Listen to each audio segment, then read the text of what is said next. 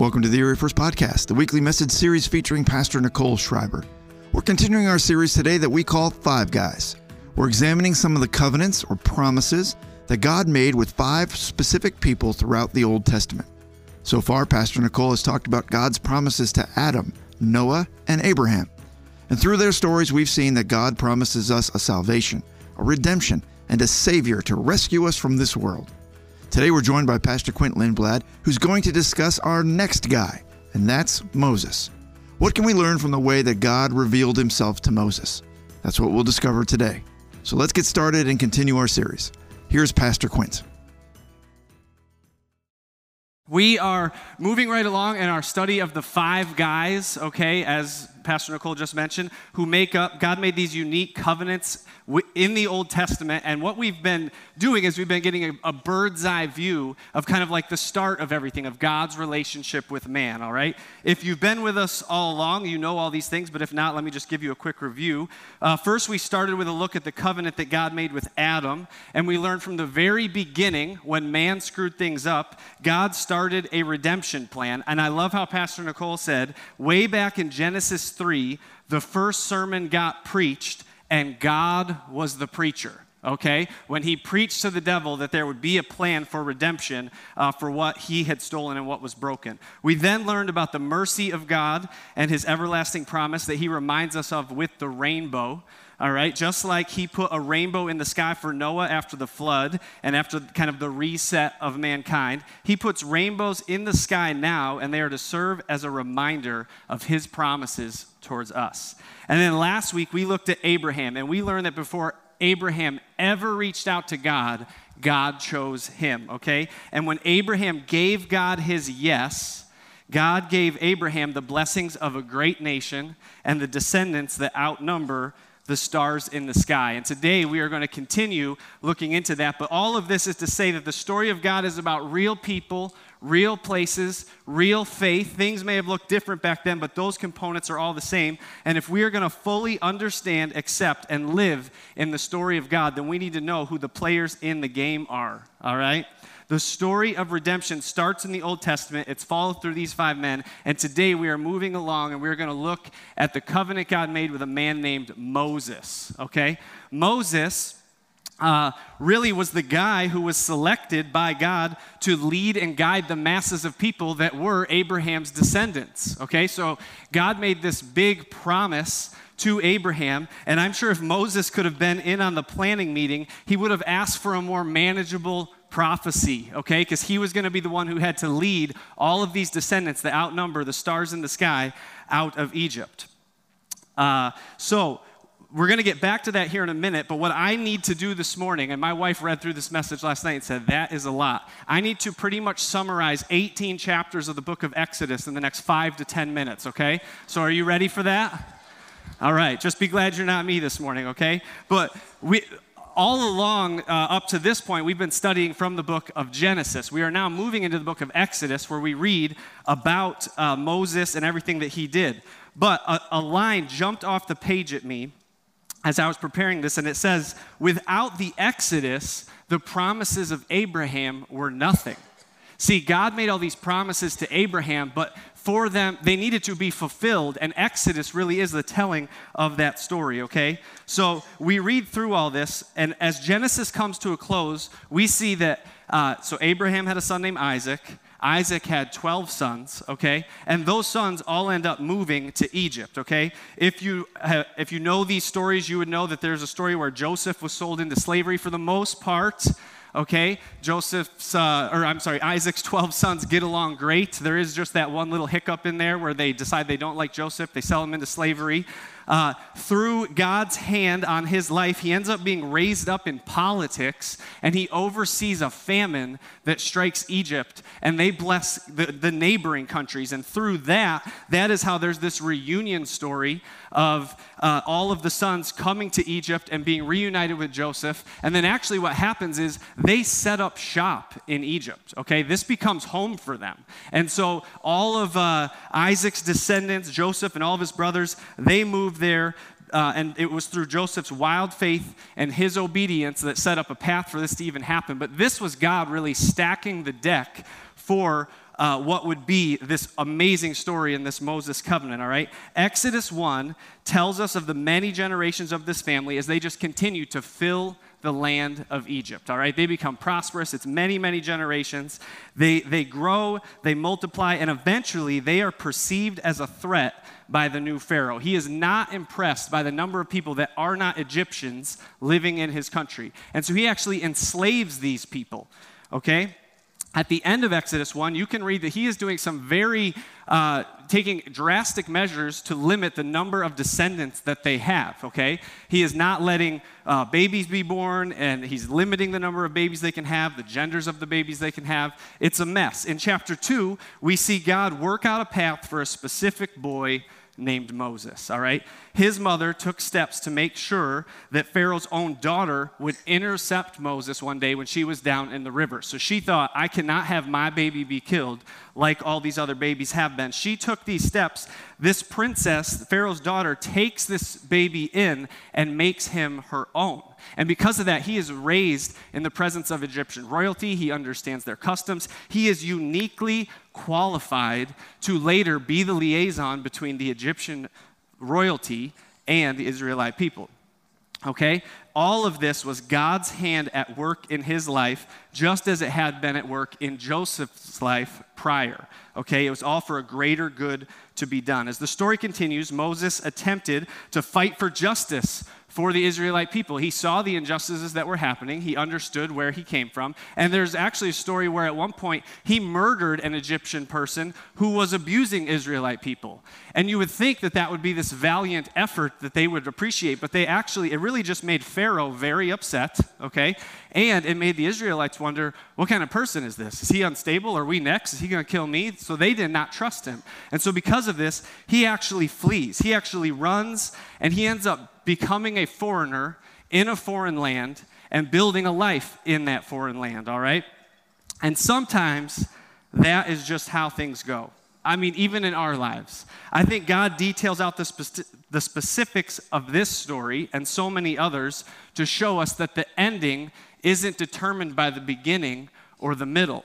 I think what we see with Moses is that God had this unique plan for his life that we now know, but he did not know that. And he had to live through these struggles and he had to live through these things. And I would not have guessed that he would be the centerpiece of a redemption story based on where we're at in the story right now when he flees Egypt to go build a life in a foreign land. We can get so fixated on how things are going on, how things are going in our lives in a specific moment because we are stuck there. But God is flying through 18 chapters of our lives in five to 10 minutes, and we're stuck one page at a time one line at a time. And I think we need to remember that. And that is why I believe that's one of the, the, most powerful things about these stories in the Bible is that God shows us the ending is not determined by the middle or even the beginning. Stay the course. So as Moses is building this life as a foreigner in a foreign land, God shows up. Have you ever had that happen? You're just doing your thing. Life's not turning out exactly how you thought maybe it would, uh, but you're just doing the best you can with what you've got, where you're at, and then all of a sudden, God shows up. All right, boom. It can be a little disorienting, all right? That's definitely something that I've experienced in my life. But what I love is that when Moses gets encountered by God and told clearly that he's going to go back to Egypt, he is given, like, it's time. Now it's time. We're going to go finish what we've started. And he puts up a fight and he resists and he's not ready. And, and, he, and you know what? God just patiently listens God just says, yep, mm, okay, overcomes his objections, okay? He just lets him say all the things and he works his way to it. But then, when he first goes back to Egypt, it says, God says, let my people go, it actually just makes Pharaoh really upset, okay? He was uh, uneasy in Exodus 1 and 2 when he saw how large the population of these, this people had become. But he was like legitimately upset and started taking actions and saying more bricks with less straw and all of these things as they were his slaves that were building his pyramids. And uh, what you see over the next several chapters is all of these plagues that God brought against Pharaoh to get his point across. Okay? He, I, I will let you read them, but he t- does all of these crazy things to get his point across. And finally, Pharaoh releases the people, and Moses leads over 2 million Israelite slaves out of Egypt through the Red Sea and on his way to Mount Sinai, okay? Now, uh, when they get to Mount Sinai, it's covenant time, and that's why we're here this morning to learn about this covenant. But before we get to that, I want to tell you a quick story. In 2000, I think it was 2019, a guy landed on a private jet in the Venango County Regional Airport. Okay? He was then put in an old beat up pickup truck and he drove north to this city called Erie, Pennsylvania, with like three or four or five hundred dollars in his pocket. I can't remember all the details, okay? But he, he documented all this. His goal was to start a business within 90 days that was worth over a million dollars. Does anybody remember this?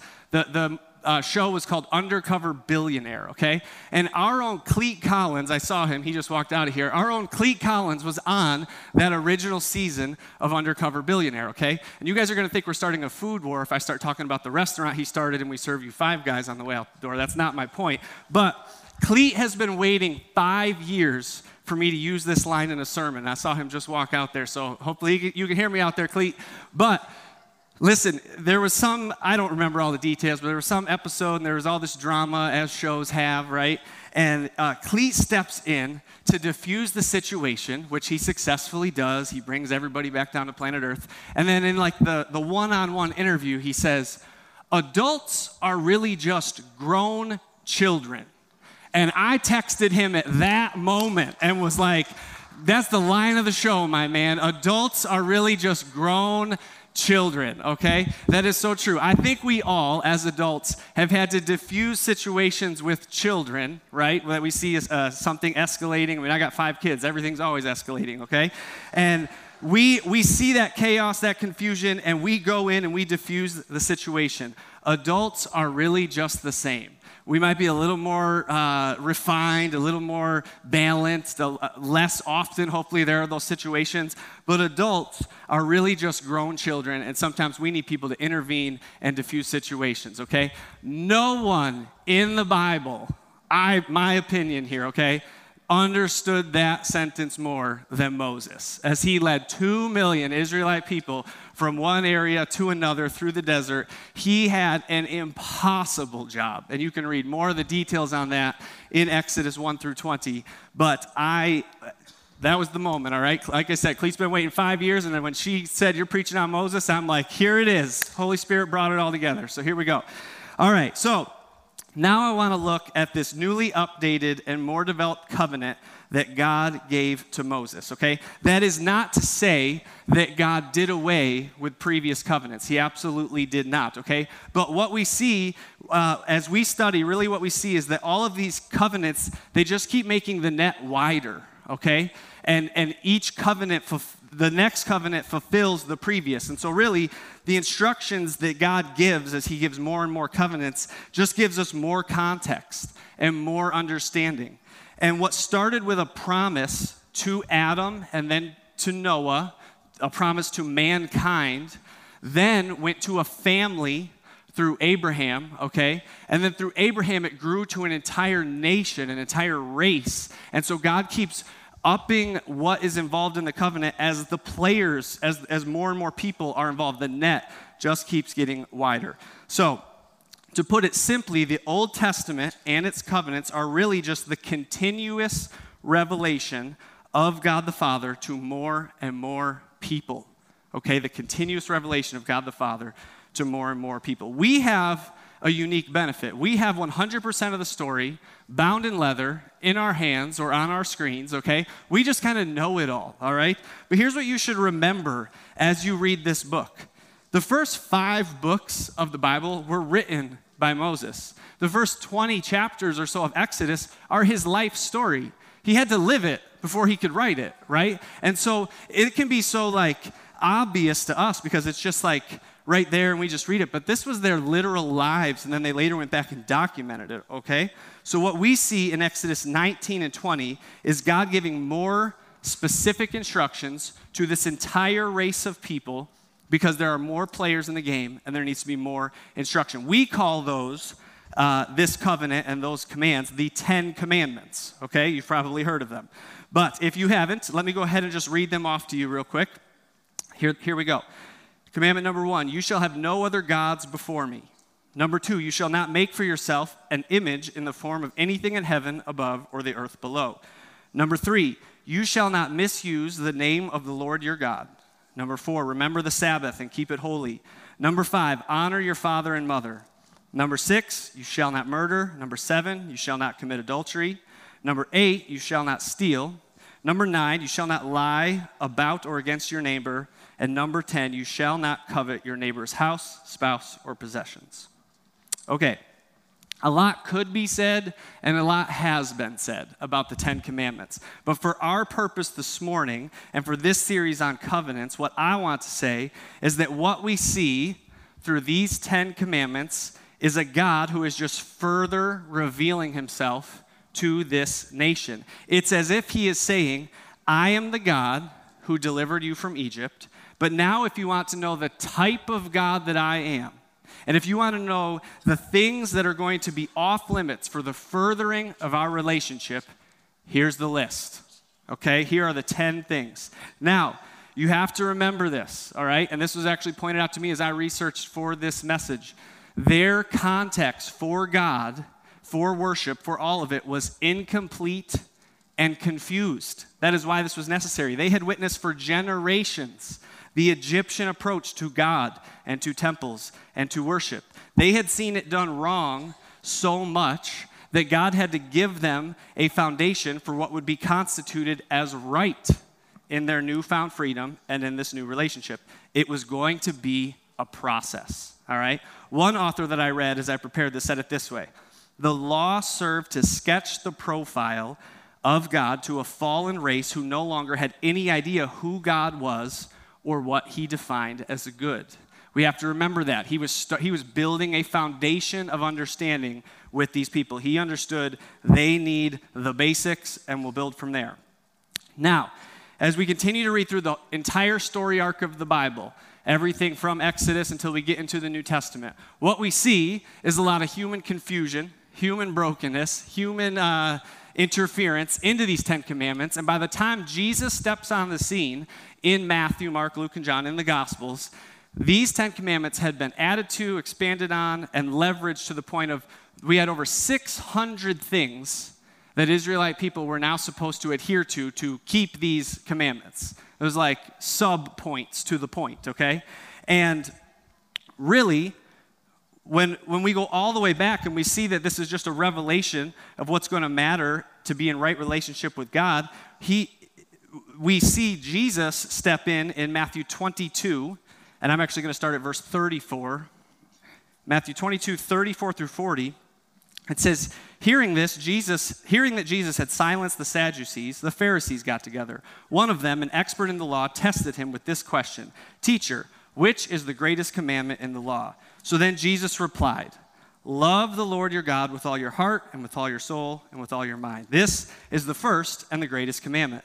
And the second is like it love your neighbor as yourself all the law and the prophets hang on these two commandments. Now, neither of those commandments are actually listed in those Ten Commandments, but what you see happening here is Jesus is trying to fix what man has broken. God gave Ten Commandments to try to reveal this is who I am, this is what I'm going to be about, this is how we're going to go forward. Man gets involved and screws everything up, and Jesus comes and says, We need to go back even further to the basics. We need to go all the way down to the point. The point has been missed, okay?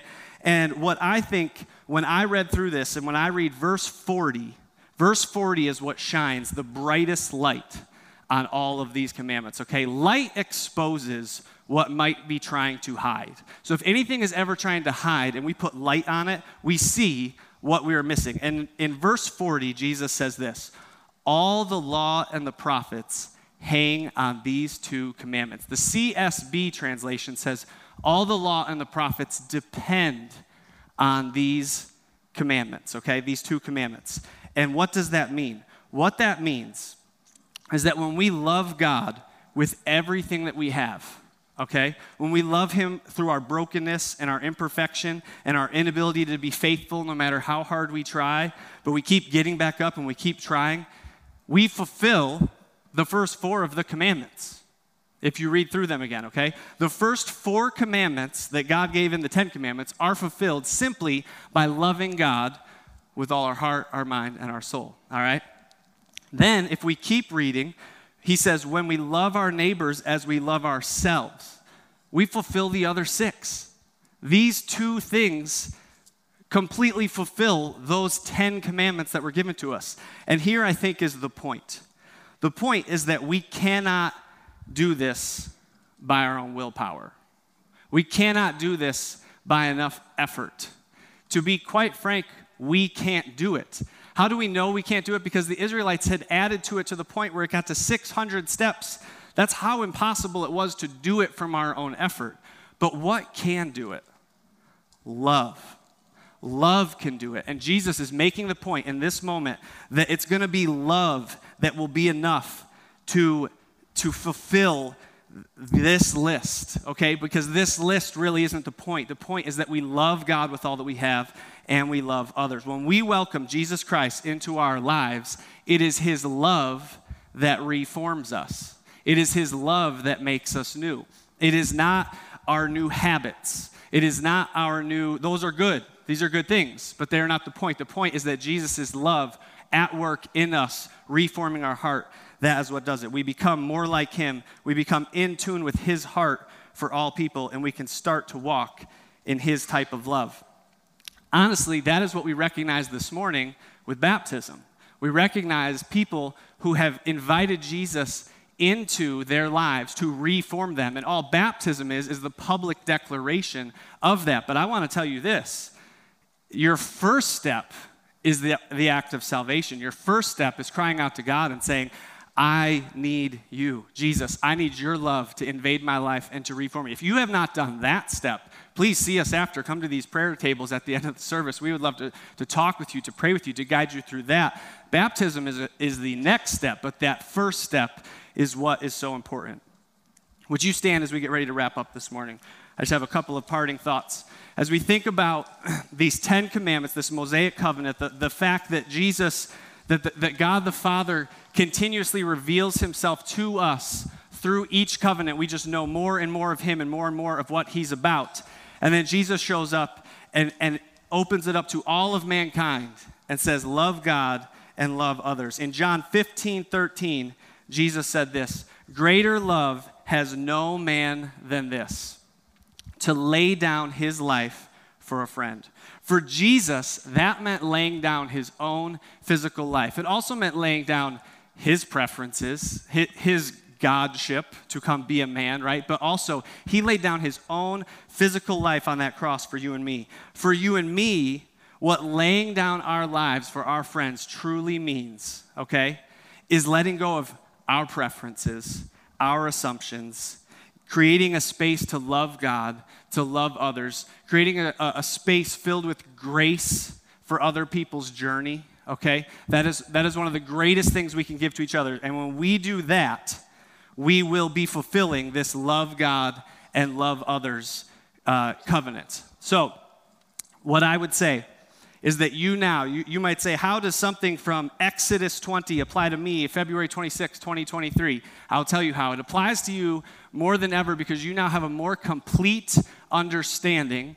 You, know, you have the whole book bound in leather. You have no excuses, okay? And, and you now have a complete understanding of what God's original intent was for that covenant and for your life. So I want to pray to that end. And like I said, if you have never taken that first step of entering into relationship with God the Father, with Jesus Christ, we want to talk with you. We want to pray with you because the most important thing you will ever do. And it's when you do that that Jesus' love will come in, reform your life, and put you on a track where you can love God and love others. So let's pray. Jesus, we just thank you so much for how you come on the scene all those thousands of years later and you make simple what man had made hard. You make clear what we had made muddy. And so we thank you for that, Jesus. I pray over every person in this room. I pray that you will give us. Uh, a special grace to have grace for other people's journey, to, to love you more than we've ever loved you, to love others in new ways as we go into this week and this Easter season. We just praise you and we thank you for your faithfulness to us when we struggle to be faithful, Lord. But we know you are so good to redeem, and so we worship you this morning. Amen. Thank you for listening to the Erie First Podcast. We'd love it if you give us a rating and a review on your podcast app, and please subscribe so you never miss a message. You can follow Erie First on Facebook or Instagram, or visit eriefirst.org for all our latest news, announcements, and information. Thanks again for joining us. We'll see you next time.